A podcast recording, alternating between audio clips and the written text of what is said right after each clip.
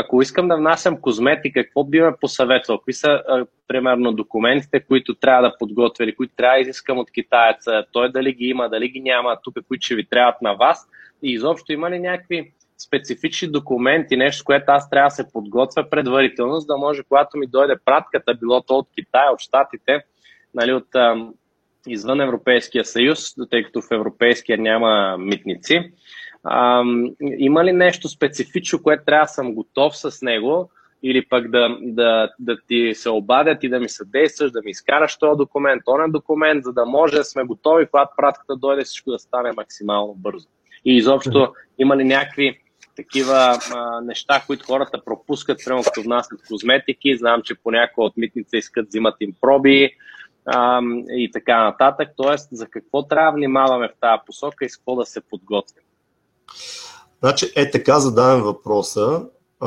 Е много лесно да, го, да отговоря, защото има хора, които не знаят как да си зададат въпроси и се притесняват по телефона или на живо като дойдат, не се притеснявайте, не сте задължени вие да сте профита и да сте експерти в а, а, документацията и вноса.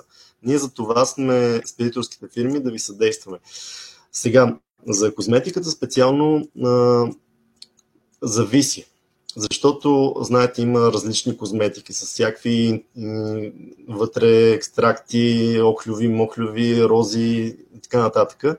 Но това, което правиме ние е, трябва първото, което е да определиме а, под какъв тарифен код идва тази стока.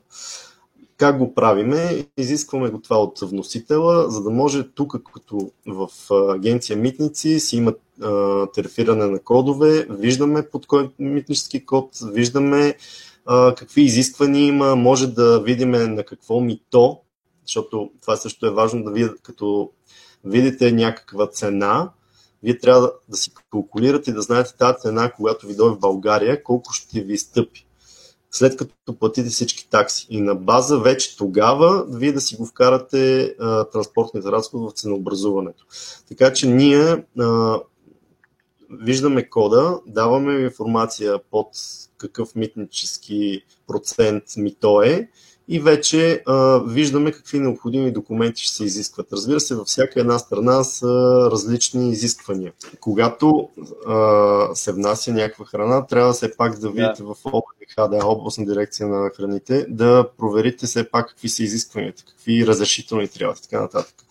А, когато сте козметика, по същия начин си имат други дистанции, къде трябва да проверите, но ние чисто проверяваме митнически как да ви обмитиме пратката. Това е важно за нас и тази пратка вече да е свободна на българския пазар. След като обмитите, вие от тук може на българския пазар, на целия европейски пазар вече свободно да си я дистрибутирате, но тук, между другото, много а, а, чужди страни използват България за внос като врата към Европейския съюз с цел, защото тук знаете, ниските данъци, плоския данък е 10% и от тук вече да се дистрибутира в цяла Европа. Това, между другото, напоследък много фирми идват в България и отварят офиси точно поради тази цел.